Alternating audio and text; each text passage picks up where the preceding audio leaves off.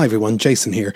On May the 14th, Stephen and myself will be appearing with the one and only Mark Lewisohn at the Pavilion Theatre in Laoghaire, Dublin. We're going to be celebrating 60 years of a hard day's night, and we would love you to join us. For tickets, go to paviliontheatre.ie or nothingisrealpod.com. Many of us have those stubborn pounds that seem impossible to lose, no matter how good we eat or how hard we work out. My solution is PlushCare. PlushCare is a leading telehealth provider with doctors who are there for you day and night to partner with you in your weight loss journey. They can prescribe FDA-approved weight loss medications like Wegovy and Zepbound for those who qualify. Plus, they accept most insurance plans. To get started, visit plushcare.com slash weight loss. That's plushcare.com slash weight loss. Nothing is Real is powered by ACAST. Hello and welcome to Nothing is Real, a podcast about the Beatles. Everybody thinks they know the Beatles, but how much do we really know?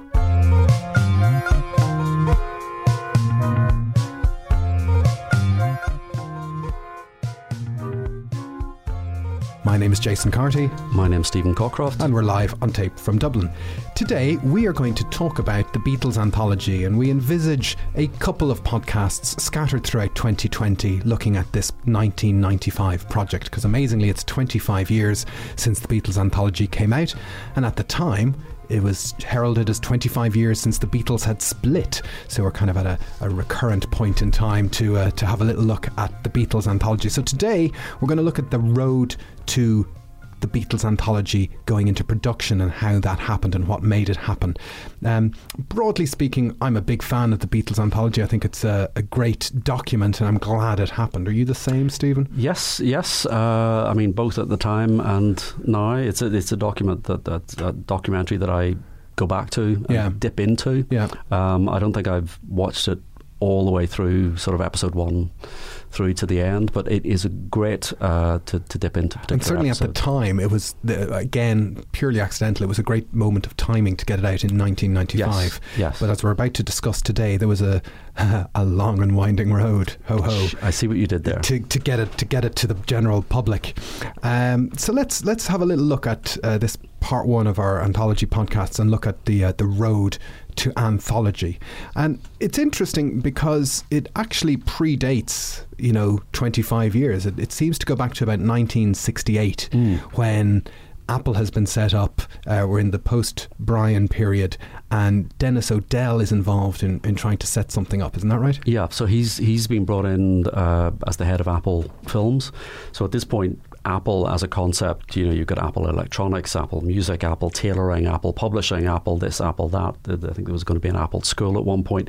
Um, so the film uh, uh, uh, side is headed up by Dennis O'Dell, and he is given the task of basically creating an archive, uh, collecting together newsreel footage, uh, interviews, just the history of the band. Mm. And it's it's kind of quite you know foresightful when you think about it because they they'd done the Hunter Davies biography, which they may or may not have been happy with, and this was another way of trying to get a grip on their history and their legacy, uh, while they're still very much an active band. Yeah, so so so the, the, the Hunter Davies book is, you know, Lennon in particular was always very critical that it mm. was a bit of a whitewash. It was it was a, a sort of sanitized version, and it, it's tempting to uh, speculate that this was the band saying, "Well, y- y- you know, we've got the book, we've got that official version, that sanitized version." We can tell this story ourselves yeah. through through the medium of television and uh, do a documentary. Yeah, and so they start to amass, as you say, footage from around yeah. the world, and realizing the value in some of this stuff that perhaps people didn't have. And they had a, I think their film archive was in Boston Place in London. So yes. there's a there's a bit in Anthology Two where Paul sings "When I Was a Robber in Boston Place," and he's obviously singing that song to the Apple archive. ah, he's so talented. He, he, just he has so many things on so his musical mind. it just comes spilling out. Um, but we start to get an official word. They, they, you know, this isn't something that they're doing in secret. Uh, that it starts to get discussed uh, publicly. That this is something that the Beatles are doing, and it kind of starts to fall under the remit of Neil Aspinall. So even though Apple is undergoing a lot of flux, and Allen Klein is coming yep. in in '69, in 1970 Neil Aspinall is still talking about this documentary.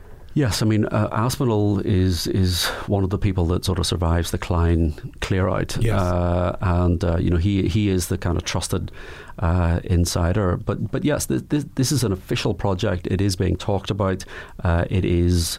Uh, well known that, that this is being done and that they're amassing this. and at one point, I think there's some confusion about the Let It Be film and this film archive project, uh, you, you, know what they're gathering footage for, but it's definitely it's it's it's it's on the official uh, Apple project list. Yeah, and I think Neil says something in the about 1970 to say, oh, well, we'll just get the Let It Be movie out of the, out way, of the way, first, and, yeah, and um, then you know we're going to try and you know get the movie out after that. And it's also reported in uh, the Beatles Book Monthly is still being published in 1970, and in October 1970, you know they're still talking about oh there might be a Christmas release date yep. for this movie.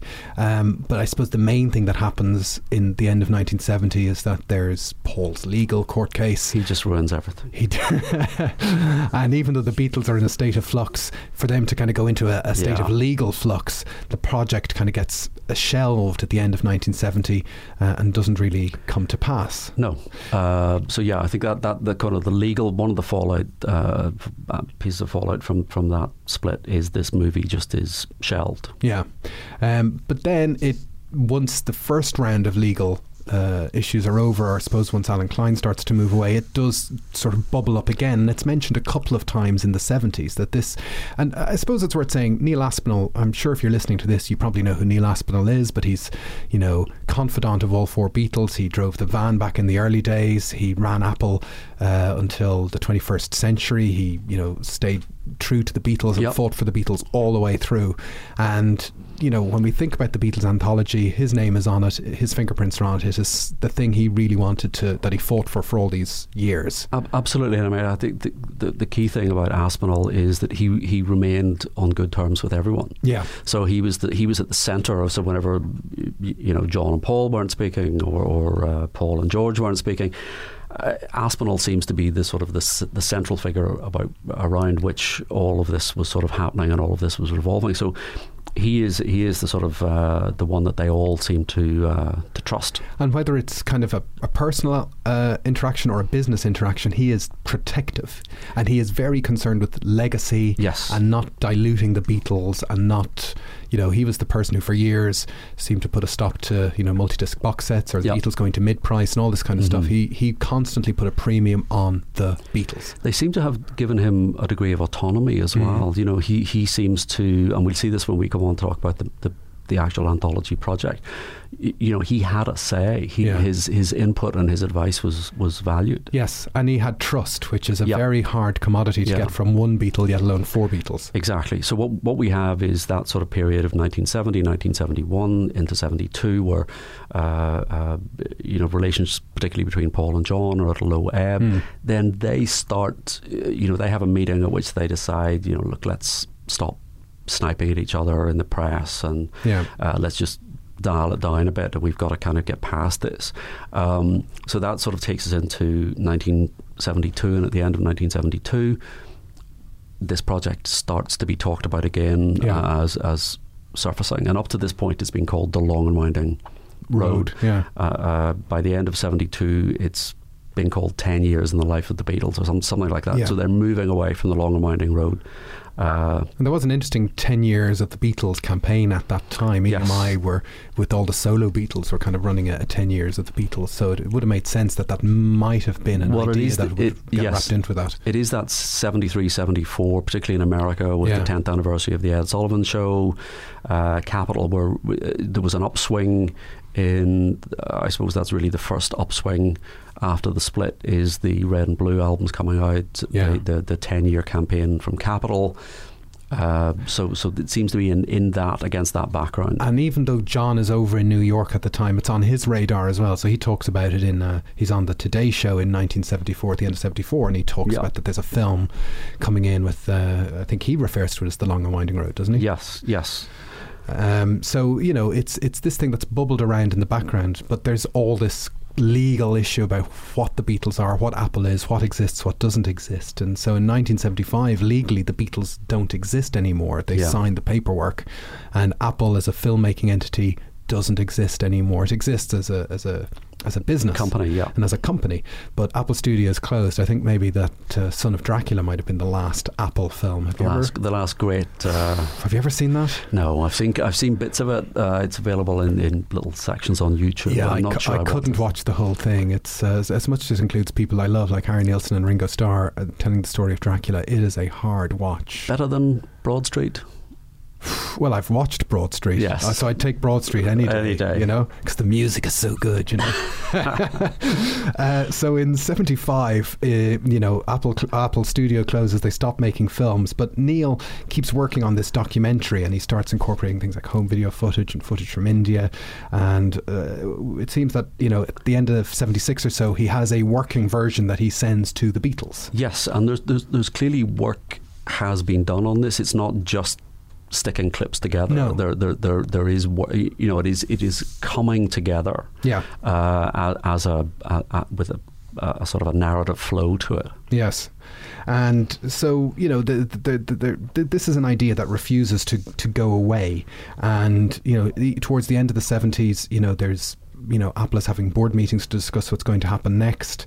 Um, apparently, directors are scouted. This is this is this is McCartney is saying. Uh, I've heard him say, you know, that they contacted uh, various directors. Uh, you know, the, the Ridley Scott, the Spielbergs, the Scorseses, just you know, you know the, the, uh, as you would, uh, to see if they were w- would be interested in coming in uh, yeah. to do this. And it's it, it is interesting when you when you sort of think that was back at the end of the 70s. Yes. And but then that's the sort of approach that was taken by Scorsese in the Dylan, yeah. uh, No Direction Home, or the, the Harrison Living in the Material World, yeah. where you get a director in to sort of marshal what you've got. what you've got yeah. on existing clips. It's not a it's not a director in the sense of uh, traditional sort of movie making. And it's interesting that that's what they were thinking of at that time. This is what we need is an actual director of the stature of Spielberg or Scorsese or Ridley Scott to come in and sort it out. Work at this now. It's, it's not clear to me why that didn't progress. So yeah. you've got this period where Aspinall in 75, 76 is, is, is got, got his working draft, if you like. Mm. Uh, within the next couple of years, McCartney is saying, well, we did look around, we were trying to get someone to do this. Uh, but I don't know why it didn't. Because even right before his death, doesn't Lennon in a deposition talk about the fact that you know we're going to do Beatles activity and this kind of stuff, which seems yeah. to be alluding to this documentary and the fact that it's going to involve the Beatles getting back together yeah. in some form again. And I think, I mean, I think you know you've got to be very sceptical of about, why he said that. why he said yeah. that. That was in the context of, of, of, trying to shut down other people exploiting the Beatles yes. name. Said, well, you can't do that because you know we we we are going to go out and exploit our name again. But it wasn't ourselves. totally untrue. There was it was in the ether. There was clearly it was in the background that yeah. there was that the, the, there was something there, but uh, it just I don't have any information and haven't been able to find any information about that kind of three yes. four year period up to, to Lennon's death as to why why it didn't happen.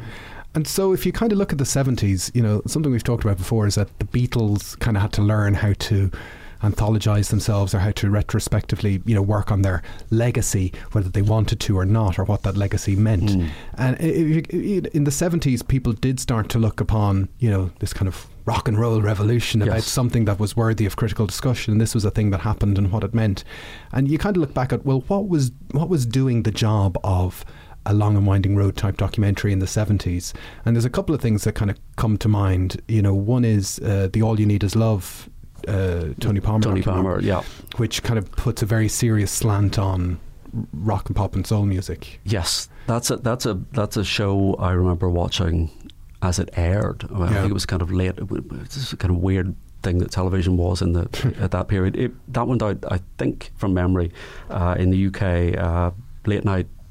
Saturday, you know, ten o'clock. Yeah, and you think that that's a weird uh, uh, time to be sitting down to, to you, you know, for the, the, the target audience you imagine would all be out yes. clubbing or going, you know, selling each other drugs on street corners. but uh, but I remember, and, and, I bought it was that was re-released uh, a few years ago on DVD, yes. and I bought that, and that's a fantastic watch. It's, I mean, it's it's it's a very it's a completely different pace. It's a very leisurely uh, unfolding of the story. Yeah, and um, I, I, have to say, it's clearly we maybe touch about uh, the Rutles documentary, yeah. but it is clearly the Rutles documentary is a parody of that style, that style of presenting in a raincoat with a microphone, with a microphone chasing Yeah. after a you know a lorry up the street. But uh, it, it's clearly this very slow, leisurely, academic approach. Yeah, and we'll come back to our friends the Rutles in a minute, but we might actually just talk about the long and winding road itself. Because last year, when we had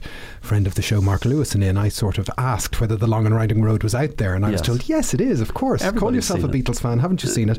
And then very kindly, a listener to the show sent me somehow a, a copy of it. I don't know how that happened, but thank you, John. That yes, was great. yes, thank you, John. He, Uh, sent, he sent me a copy as well. And so I sat down, and for the first time, I watched a late 70s work print of The Long and Winding Road, which seems to have been dubbed onto a, a VHS cassette. And it is interesting. Yes. It is definitely, as you say, a work print of something that it's not just edited together. There's a bit of thought to it, but at the same time, there's no narrative, no, and it's all chronological. Uh, st- uh, structure of telling of the stories, Yeah. and that that- and there's no interviews. There's no interviews. It's just, uh, but but they have, uh, you know, the Shea Stadium clip where Yeah. they're kind of superimposing the band ac- across the audience. Yes. And, uh, it, it, it it's there, and there were little bits in there that I hadn't seen before. Yes. uh, little interview clips from later on in the career, and but it but it, it is all there in the sense that it's just moving the story forward. Uh, and so I've kind of just written in a quick lineage of what happens Mm-hmm. in the movie. So it kind of opens with the Liverpool montage from the Yellow Submarine cartoon, Yes. and then goes straight into the Some Other Guy cavern footage that we've seen loads Yep. of times. There's a little bit of an interview with um, Brian Epstein talking about seeing them in the cavern, and it, that's the first of the bits you see that carry through into the anthology. There are little bits in the Long Winding Road, and you're like. That is just copied and pasted into Mhm. the anthology in 1995. Um, and then there's footage from Love Me Do, George talking about Mach Schau, and that footage of how long are we going to last? We don't know. We don't know. what's going on, all the rest. Um, uh, and then there's footage from the first US visit to, to you know that film to show their, their their touring around the US, and then for Ed Sullivan they show I Want to Hold Your Hand, not All My Loving, which I thought was really Uh, weird. That was yes, that was strange because you, you, you sort of think if you if you were pitching this at the American audience, yes, "All My Loving" is is the song yeah, that has the most resonance. yeah. Uh, and then it kind of skips from then the, the chronology goes off a bit. It kind of skips into yesterday, the Blackpool Big Night Out footage of yesterday. So it kind of skips from 64 to 65 and then skips back. Uh, it shows loads of footage of them doing their Shakespeare skits, which is yeah, odd. that was uh, that that that I, I watched that thinking, why have we got so much of this? Is this you you you imagine that's something they hated doing? yeah, yeah. uh, or certainly wouldn't want to dwell on. Uh, and then it goes back to like a Hard Day's Night movie. There's a bit of Jimmy Nicol in there. Um, but, you know, chronology goes over the place, then it jumps forward to the Help movie and it shows. Uh, um, one bit that I found really interesting is when they're telling the MBE story. Did you notice this? That uh, there's some footage of a marching band outside yes, Buckingham Palace. and they've- what they're playing. is the Liberty Bell footage, which is the theme tune to Monty Python's Yeah. Flying Circus. Yeah. So you're watching this documentary, and it up comes that famous Monty Python theme tune. I wonder whose idea that, That was. was, yeah. Um, but yeah, the, the Monty Python music is playing in the middle of this while they're discussing uh, hanging out with Her Madge and. Um, and uh, you know, getting their, their awards. The Help movie doesn't play the Help song, which is odd. The first George Harrison song they play on it is "I Need You," so nobody's sitting at home with a stopwatch saying who's getting exposure who's getting the most time? Who's ge- yeah? Um, and then the, the words Christ appear on the screen, and they jump straight into the KKK footage. Again, a very familiar piece Yeah. of footage from the anthology where that guy is being interviewed. Well, there's some surprises in So there. we, we yeah. Um, uh, and uh, in the universe of the Long and Winding Road, they don't cover Rubber Soul. They don't cover Revolver at all. No. They just totally skip. They do the movies. They skip those late, late 65, 66 albums.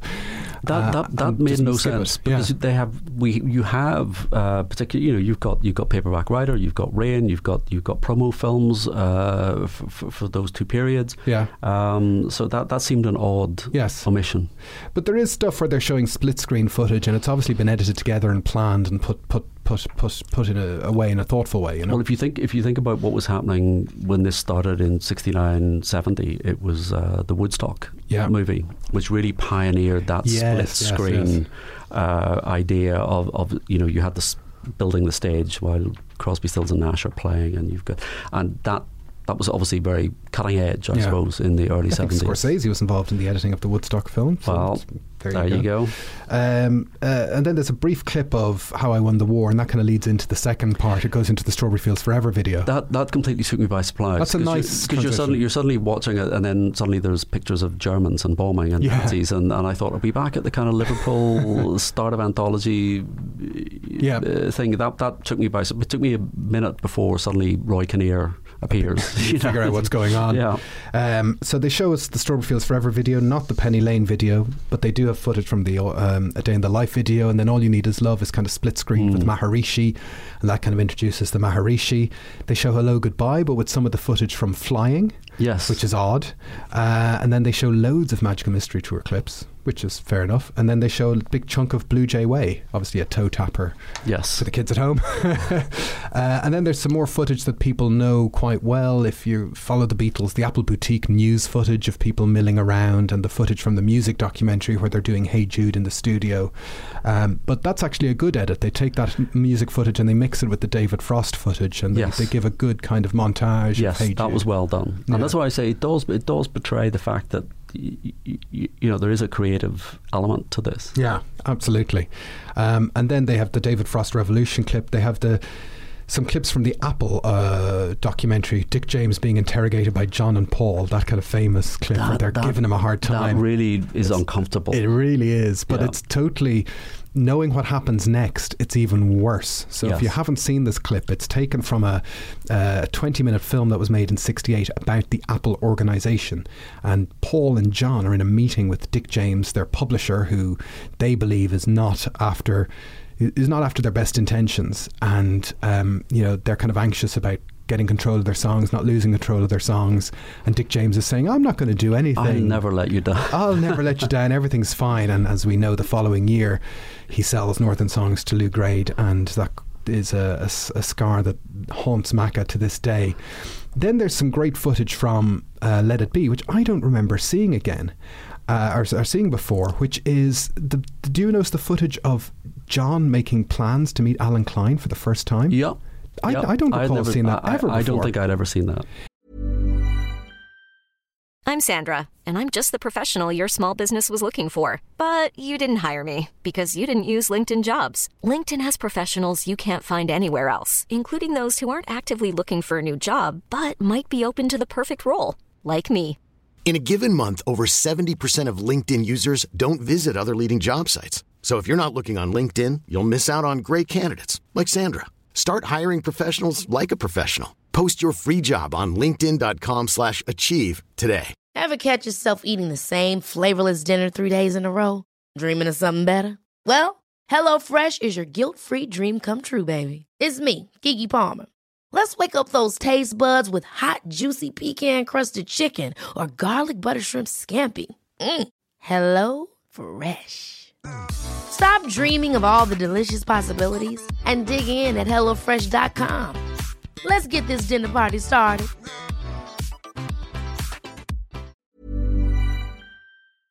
So it's really it's it's it's some of the standard footage you know from Let It Be, mm. but you actually see John making the plans to meet to make that first fateful, Fateful, meeting yeah. with Allen Klein the following Monday night, and he's like, "Oh, I'm gonna I'm gonna go in and meet him," and the music that plays straight after Allen Klein is summoned is "I've Got a Feeling." Yeah.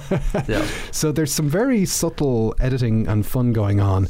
Um, and then there's footage of Yoko and Paul and Linda getting married, and Ringo's rowing a boat promoting the Magic Christian. And w- what's interesting is at the end of the movie, John brings in, oh, there's three of us writing now, George is losing out. That kind of narrative that we kind of came up again last year. Yes, I was going to say that really is sort of emerging last year in the context of Abbey Road. That, Yeah. that you, you know, when it's time to do something, we know that it's time to do something, and now there's three of us writing, and, and we- you know, Yeah. we all we all fight. But he he kind of rather disingenuously is saying, you know, uh, w- we we take it in turns. So we, we do my track, and then we do Paul's track, and then we do George's track, which is nothing of the sort. Yeah. Um, so So and then it ends with the something video, and they play the end over placeholder credits lifted from. Magical mm. Mystery Tour. So it's interesting. It's definitely a work in progress. It's not a finalized thing, but it certainly couldn't have gone out in that form. No.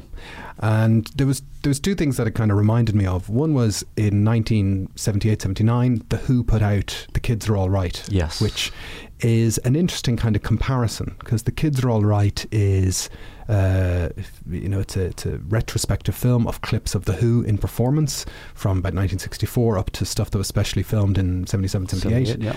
And um, when it was in production, Keith Moon was alive and he saw the final cut. And by the time it came out, he had uh, sadly died. So it kind of became a, a different thing by the time it hit the cinemas. Mm. But it is certainly grabs that notion of. Uh, you know, we're going to tell the story through performance. Yeah. And the kids are all right. I Had a guy called Jeff Stein directing it, and he was a super fan who said, "No, I can do this." And you know, perhaps had a different view to someone like Neil Aspinall, who's trying to put things in a linear order. You know, maybe that was the notion of calling in a Scorsese or a Spielberg was to get the editing right, get the dynamism right. Yeah. What is the you know? Do you have to tell a true story, or are you trying to tell a different, entertaining story? I, I think that's the thing. It's not. It isn't clear.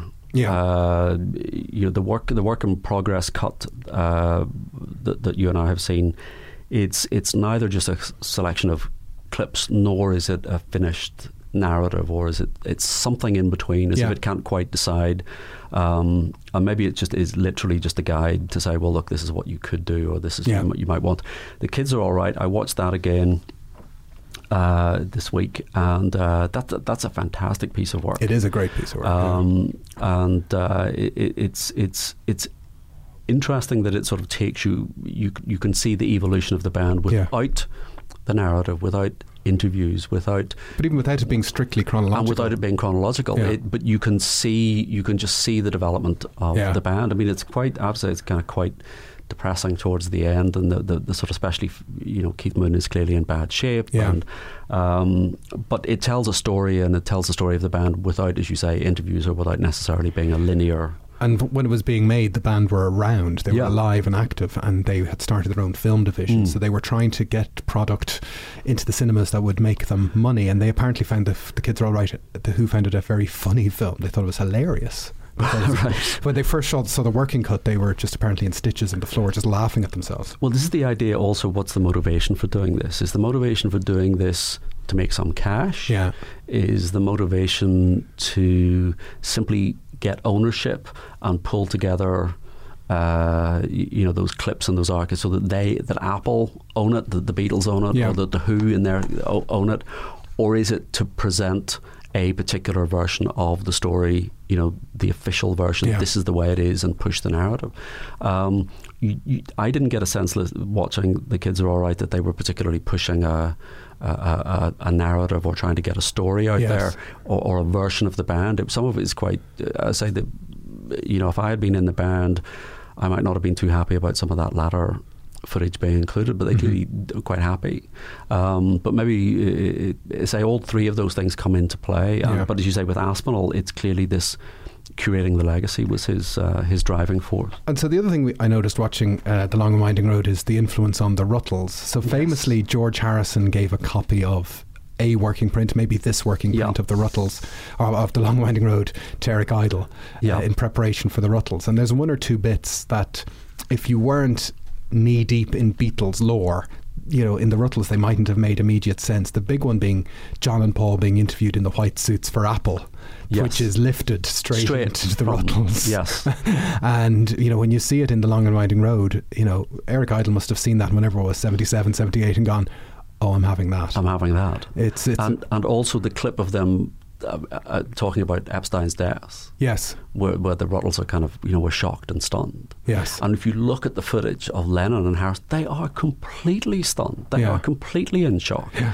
and yet they're having to step outside and have microphones. You know, shoved in their noses, saying, "Right, well, how do you feel? Your Yeah. manager's just died. And what were you going to do? And was how? When did you last speak to him? And what did Maharishi say to you? And it's a, it's an incredibly intrusive thing. yes. Um, but yet, Idle is able to take that and make that hilarious. Yeah. uh, you know, a really sort of kind of tragic, poignant moment. But yet, he can find the humour in that. And uh, Make it work. yeah, And so Lennon's death kind of holds things, slows things down a little bit. yeah, Um, but then in 1982, another thing appears which perhaps tries to do the job for Apple, and that's a documentary called The Compleat Beatles. C. O M P L E A T Beatles. Just thought I'd get that out there. Which uh, I remember in the early 80s, mid 80s was kind of a video stalwart. Mm-hmm. It was always on VHS cassette. Yeah. And it's an interesting documentary. It's difficult to get a viewing of. It's it is, It is. I watched it on YouTube. It's all broken up into yeah. little little bits, and it won't. It's not sort of in chronological order. You have to kind of watch it in 10 minutes. Yeah, I found a very blurry Spanish subtitle version on Vimeo. Oh, right. Uh, oh, but the one I had was sort of Japanese. it is, it is. And I, I, I, said, I do remember it being around. It is a sort of about a 100 minute documentary. Mm. Um, uh, and amazingly, they have the rights for the songs and for certain types of clips in it. That's that's what was surprising to me. I suppose yeah. you're used these days. You're used to everything being locked down. Yes, everything is locked down. But but uh, you know, 1982 clearly these things were available. And and there are talking heads being interviewed in this, not the group talking heads, but various various people from the time. None of the Beatles. None of the Beatles, but that that was actually the most interesting aspect yes. of this for me. Was was uh, uh, you know normally you, you sort of think well the most interesting period is going to be post 66 that's the yeah. sort of really interesting aspect but it's the talking heads from uh, Gerry Marsden yeah uh, Tony, uh, Tony Sheridan Tony Sheridan looks fantastic. He, he looks like it? some kind of wizard. He looks like he's like, he reminded me of Richard Richard Harris. yes, yes. Um, so so it looked as if it was a, a maybe from the late seventies that this this interview had been done. Uh, but Alan Williams, Gerry Marsden, Tony Sheridan, Bill Harry, all of those characters yeah. from the early days yeah. Of, of, the career. And it, it, talks a good bit about Hamburg, and it has Horst Fascher, yes. Uh, the, the German promoter, is interviewed as well. And he's yes. talking quite openly about prostitutes that they were hanging out with and all that work yeah. they were done. And so it's certainly not sanitized and uh, you know they, they give a lot of weight to that pre-fame Hamburg yes. era, and they really draw it out very, very. They really well. do. That that that's the aspect of it that I really like. The other thing I, I that, that, we should say is they have uh, Malcolm McDowell is the uh, narrator. Uh, narrator, and yes. first I had forgotten that, and when I started to listen to it, I thought that's Derek Taylor. Oh right, he, right, right. He, he, the, he, the voice really. I don't know whether he was deliberately. Uh, but it is very serious. I mean, it's very much like the world at war. Oh, it's, it's, the, it's a bit what it's like. It's yeah. like this is important. The, op- the, the opening line is "Poets of a generation, heroes of an era." Yes. you know, it's very portentous. Yeah. and it, it's this is important. You've got to listen. to But it is written in a very economical, fact-filled yep. way, and it does follow the story chronologically. And uh, there's a couple of things you could you could kind of pull out of it that that, that perhaps doesn't get right. Yeah, but it gets a lot of things it's, it's right than wrong. It is, yes, and it's a very, I think it's a very good template. And yeah. if, if people can put up with watching it in 10 minute segments, I, I would rec- recommend that you, you seek it out. There's a couple of inconsistencies. So I said there's, there's some great people interviewed for it. Um, the thing must have been a rights nightmare because they have footage of Ed Sullivan introducing the Beatles, but again, uh, they don't show any of the Beatles Ed Sullivan performance. Mm. They, they, they play the recording of All yes. My Loving over a screaming audience, yeah, yeah. and they kind of get around it that way. Uh, but they do have footage, say, from the Washington concert that they played at the start of 64.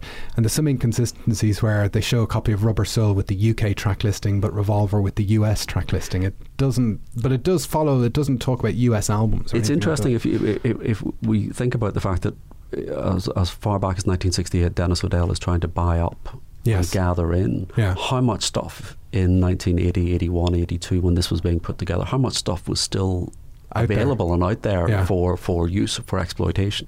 But then again, when they come to talking about Magical Mystery Tour in the Compleat Beatles, there's only stills. Yes. There's no clips because obviously that is Apple owned yes. and Apple controlled, so they're not able to, to get to that.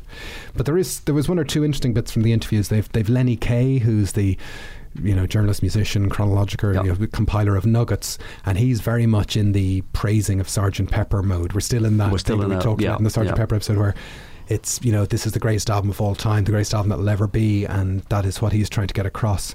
And probably uh, there, there was two really poignant bits in it. One is Marianne Faithfull talks about uh, the weekend that. Uh, Brian Epstein mm. died. Yeah. And she frames it in the way of they were away in Bangor learning to be individuals with the Maharishi. And just at the moment where they learned to be individuals, Brian died. I was like, oh my God. she's she's poetic. She is poetic yeah. and she's taking yeah. it you know very seriously and it's a, it's a it's a very striking interview.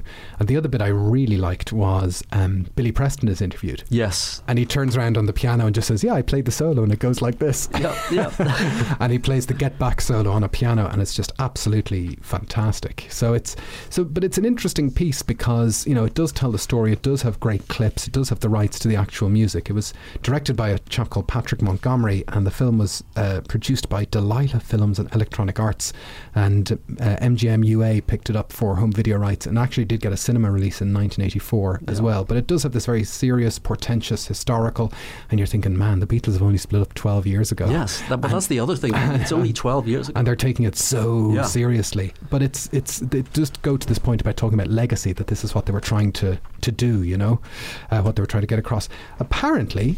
And we've debated, you and me, whether this is true or not. We don't see the movie these days because No. it's owned by somebody. yes, Who- who- supposedly Paul McCartney Bought. bought, the rights. Yes, and he bought the rights in the early 90s in order to get it out of the way for uh, the main anthology event. Yeah. And that's something that's said on IMDb and Wikipedia. It must be true then. Yes, I, I'd, I'd like somebody to, to be able to confirm that because it's also talked about it did get a laserdisc Hmm. uh, release. Well, you think if it had a laserdisc release, there would be, would be better quality footage on YouTube. Someone that is true, have- yes. Uh, perhaps, perhaps uh, John, our, Yeah, our, uh, our- can, can, our source. our source can confirm whether uh, this is true. So something that I think is interesting as the 80s progress is that uh, you know people start to eulogize and chronicle you know the 60s because they are further away Mm. and they chronicle they chronicle you know the Beatles and John Lennon because John has died. Uh, and there are two things that happen at the end of the 80s. We get the Imagine John Lennon documentary, which we don't need to go into, but it's a cinema release documentary Yeah. that is a big hit on home video. It's a 90 minute John Lennon documentary directed by Andrew uh, Solt and, you know, done under the. Um, the uh, supervision of Yoko Ono, and it has a successful soundtrack which has Beatles songs and John Lennon solo songs on it, and is a very. It's, we start to get an idea of how these things can be done. Yes.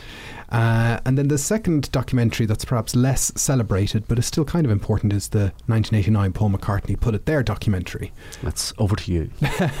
Well, no, this is look. This is just a documentary slash puff Mm. piece to to Yeah. go with the uh, Flowers, in the Flowers Dirt the Dirt, album. yeah. So before Paul had set off on touring, it's a, an hour long plus TV special of clips and performances and a bit of history. Um, promoting Flowers in the Dirt, but it's interesting because it's put together by people who had come on board to make um, the Beatles anthology. So Yeah. mainly uh, Chips Chipperfield and Geoff Wonfor, who are the producer and director who work on Put It There, who get the job of producing and directing the Beatles anthology. And the other the other thing about that Flowers in the Dirt tour Yes. is the uh, there was an opening film, Mm-hmm. which I think I'm right in saying was directed by Dick Lester, Oh, right. and uh, that was. Uh, footage uh, from right across McCartney's career. You know, the, the, so you have Beatles clips, and because again, I remember at the time uh, I saw I saw one of the London shows on that tour. That was the first time I'd, I'd seen McCartney, and um, you watched all of this footage and all of these Beatles performances, and then he took to the stage and opened, I think, with with uh, maybe Figure of Eight. Right. Yes. Uh, uh, and you thought it was slightly ant- anticlimactic after, but but but again, he he was kind of locked into that, uh, tapping back into that. Beatles legacy, and that's that was really the period where he is starting to, uh, you know, the percentage of Beatles material in Yes. his live shows is increasing. yeah, he's point. touring for the first time Yep. in 10 years, and it's a Beatles heavy show, and Yep. he's ending with the Abbey Road medley, which he still Yep. does today. Yep. And that kind of leads to the last bit of the path towards anthology. So there's there's probably about three events that happen in the late 80s, early 90s that kind of lock this thing down. Uh, and we'll talk about them individually. There's the the settlement, legal settlements with the Beatles. There's Paul. There's George's financial situation, and then there's just general passage of time and life. Yes. So, so the first issue is, you know, the Beatles in 1989 finally sort out their legal issues Yes, don't they? They these are things that have gone on for a long, long time. the override. The override. well, we've talked before about you know Paul had this override where in the late seventies he negotiated a little extra royalty for Beatle Records compared to what the other three got, and it wasn't taken from their royalty; it was taken from EMI's Yeah. cut. But even still, it, didn't pass the It- smell it- test. It, didn't pass the smell test. And uh, this was part of a culmination of many lawsuits that they'd had that did go back till to the 31st of December Yeah. 1970. So they'd been in litigation with each other in some form or another uh, for the better part of 19 years. And the documents that led to a final settlement uh, were on the 7th of November 1989. And if you think about the late 80s, the Beatles go to the Rock and Roll Hall of Fame, and Paul doesn't turn up because there's a legal There's a legal issue, And he doesn't yeah. turn up to the When We Was Fab issue, and he says Yeah. the legal problem is an issue. And uh, if you go to the Bible of all these things, Peter Doggett's book, You Never Give Me Your Money, you know, he talks about how, you know, the, uh, the legal costs were threatening to outstrip their potential earnings. And, uh, you know, the McCartney override was a key sticking issue. Uh, the Beatles eventually settled, signing on the 7th of November 1989 and the terms were kept secret. But the the two main things that came to pass was that the Beatles all got the same royalty rate. They were all bumped up bumped to up. meet the McCartney override, uh, but also that Apple and the four owners of Apple. George, Paul, Ringo, and the estate of John slash Yoko. Um, Apple had a say over whatever Beatles projects were to come out, which is key Yes. because there'd been some argument about uh, you know whether Apple was an active business or agency or not, and this lawsuit says no, no, no. Now we really, really are, uh, you know, in charge of, of, Yes. of claiming for all of And this. this is the point where Apple Records starts looking at reissue programs and uh, to sort of bolster that notion. Yes. Well, the other lawsuit that's kind of happening at the same time and, and tips over into the 90s is when the Beatles are suing App- Apple, the, the Beatles Corporation is suing Apple Computers Yes. because of a previous agreement that they'd had that Apple Computers wouldn't get involved in the music business. And very, once again, uh, Neil Aspinall. Dog with a bone, Yeah. won't let it go, uh, says, no, no, no, no. If Apple in the late 80s were putting music chips into Yeah. their computers, and obviously anybody buying a computer at that time was like, am I buying a Beatles record or am I buying a computer? it's I am totally unclear. Confused. It really couldn't uh, couldn't say. But what Aspinall managed to do was to get about 25 odd million in settlement from Apple Computers for this breakdown in an agreement that they wouldn't go into the music business, uh, and that was essentially a kind of a seed capital almost for For what was to come, For yeah. what was to come. Apple now had a big lump sum in the bank from Apple Computers. They had the Beatles all settled their agreements with EMI. They were all under the one umbrella of this Apple organization in order to make it happen. But even still, you could still say in 89, 90, uh, you know, George wasn't on board. And I recall first hearing about this project when Paul was on his 89, 90 tour, and he would say, Oh, we'd love to make a documentary Yeah. and we'd love to do a little bit of music for it and all the rest. And I'd like, oh, that'd be interesting. Um, and George was being quite nasty, wasn't he? He was. What was he saying? Well, he, he he he always took the view that oh well, if Paul is looking for some publicity for something for a new record or a tour, he will say, oh, you know, we could get back together, we could do something. And he this is the point in '89 is where where Harrison says famously, as far as I'm concerned, there won't be a Beatles reunion as John Lennon as long as John Lennon remains dead. Yes. And he's also saying things, George, like, well, he didn't want to write with me back then. Why does he want to write with me now? And Yes, that wa- that was that was it. He's left it a bit late. That's all I can say. You know. So uh, I, I, again, this is Paul saying, "Oh, it'd be great to to, to write something with, Yeah. uh, with with with George." And I think at this point, well, George's stock is high at this point, and he's done the Wilburys, and he knows what a collaborative group is like. Yes. So he, he's not totally yeah, saying that in a he- vacuum. no, I mean he's he's he's coming off the back of uh, Cloud Nine. He's had an American number one single. He's he's in the supergroup with Bob Dylan. Uh, Yeah. y- You know, uh, he he doesn't need this. So the second thing that kind of kicks in, though, in 91 is George's financial situation. Yes. So tell us okay. what goes on. Well, George uh, had become involved. Uh, it's sort of well-known story about handmade films, and this was formed to, to really to finance uh, the Life Monty Python, Life of Brian. Um, it sort of then went on. It gathered a pace. It became a very successful uh, sort of British independent. Uh, uh, uh, film film company. Uh, there's a very good documentary, uh, Accidental Studio, uh, came out last year. Uh, I recommend you have people go and check that out.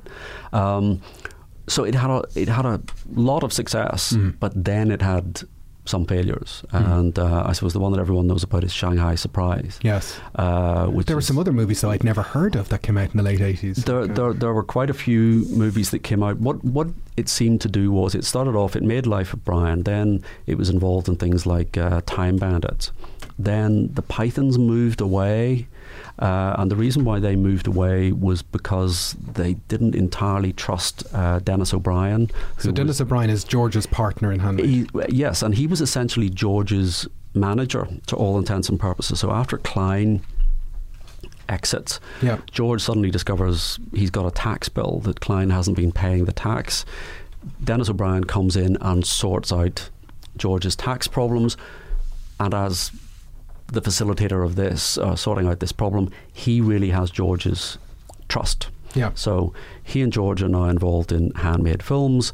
Everything is going swimmingly until suddenly uh, the ambition that O'Brien has seems to sort of outstrip uh, the ability uh, to deliver. He starts getting involved or trying to involve himself in creative decisions rather than just on the financial side. Yeah.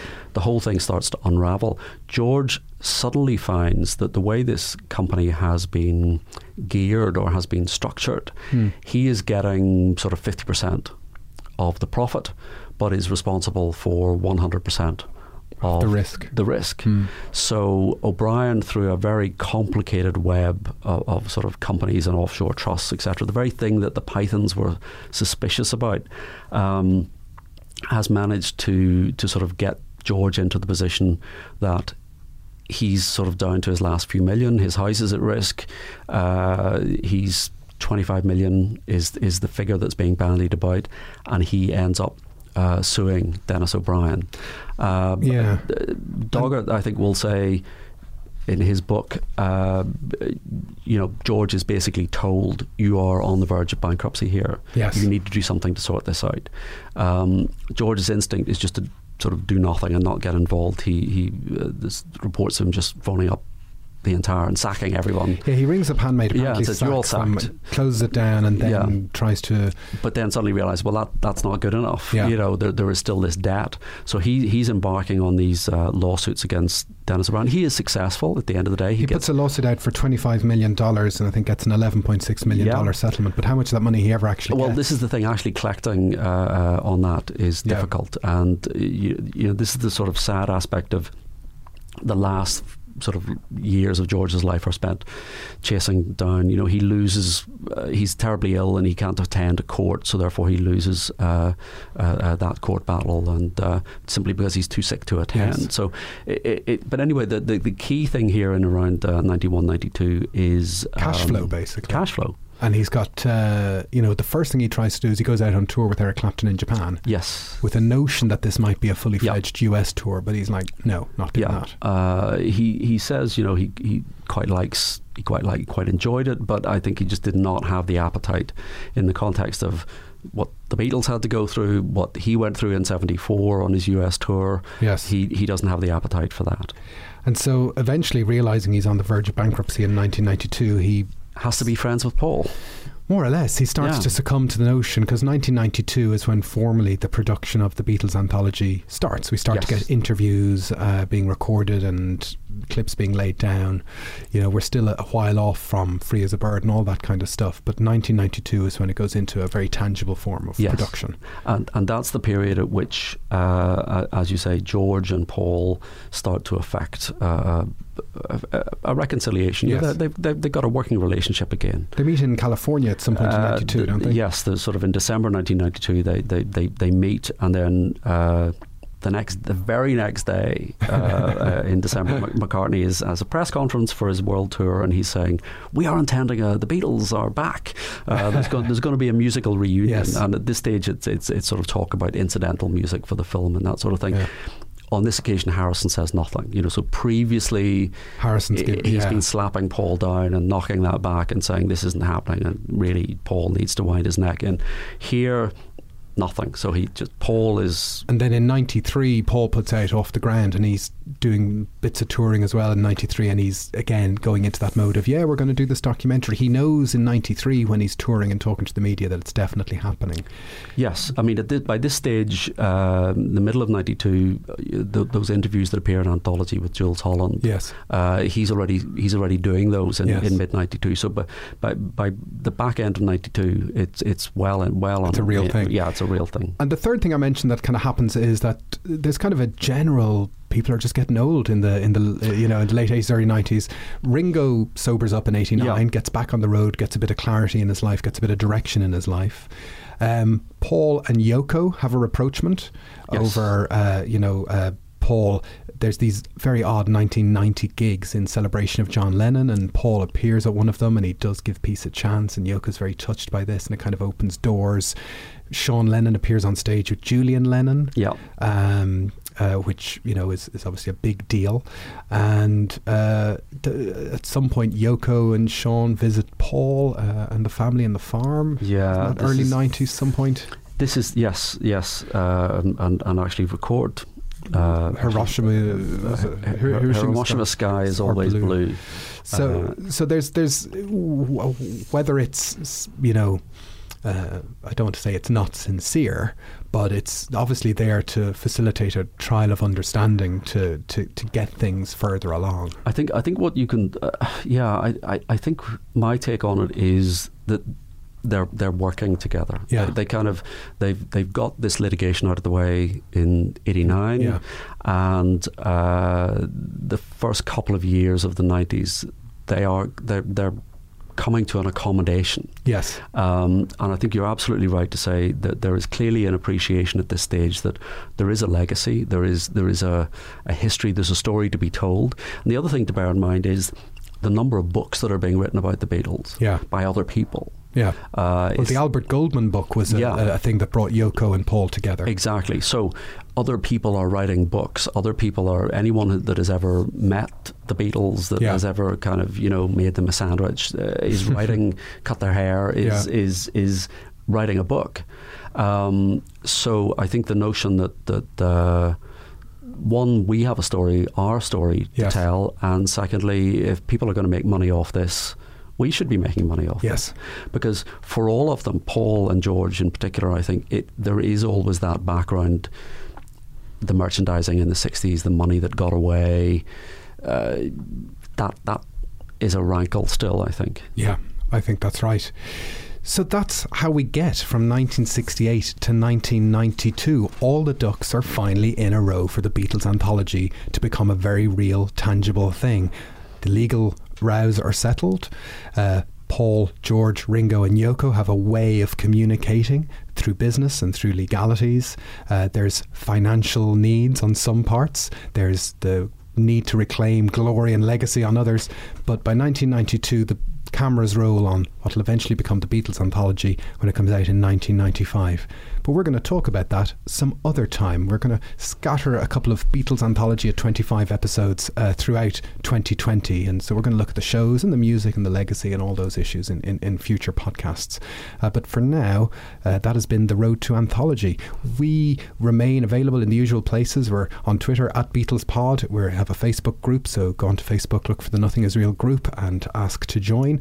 And um, subscribe and download wherever you are. Leave us a nice review if you can, or just get in touch any way you want. Uh, but for now, I'm Jason Carty, I'm Stephen Cockcroft. and this has been Nothing Is Real. Thanks for listening. This podcast is powered by ACAST.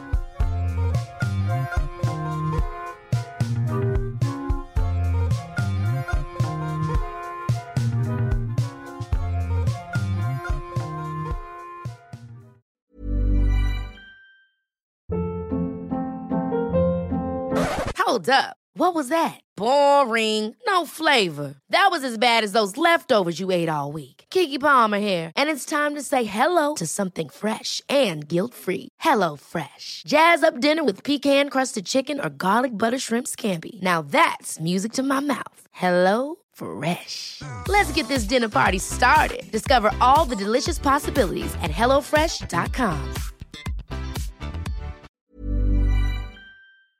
Thanks for listening to Nothing is Real. We hope you enjoyed today's episode, and if you did, why not become a member? You'll get access to ad free content, bonus episodes, and so much more. Follow the link in the show notes, sign up on ACAST Plus, or visit our website, nothingisrealpod.com.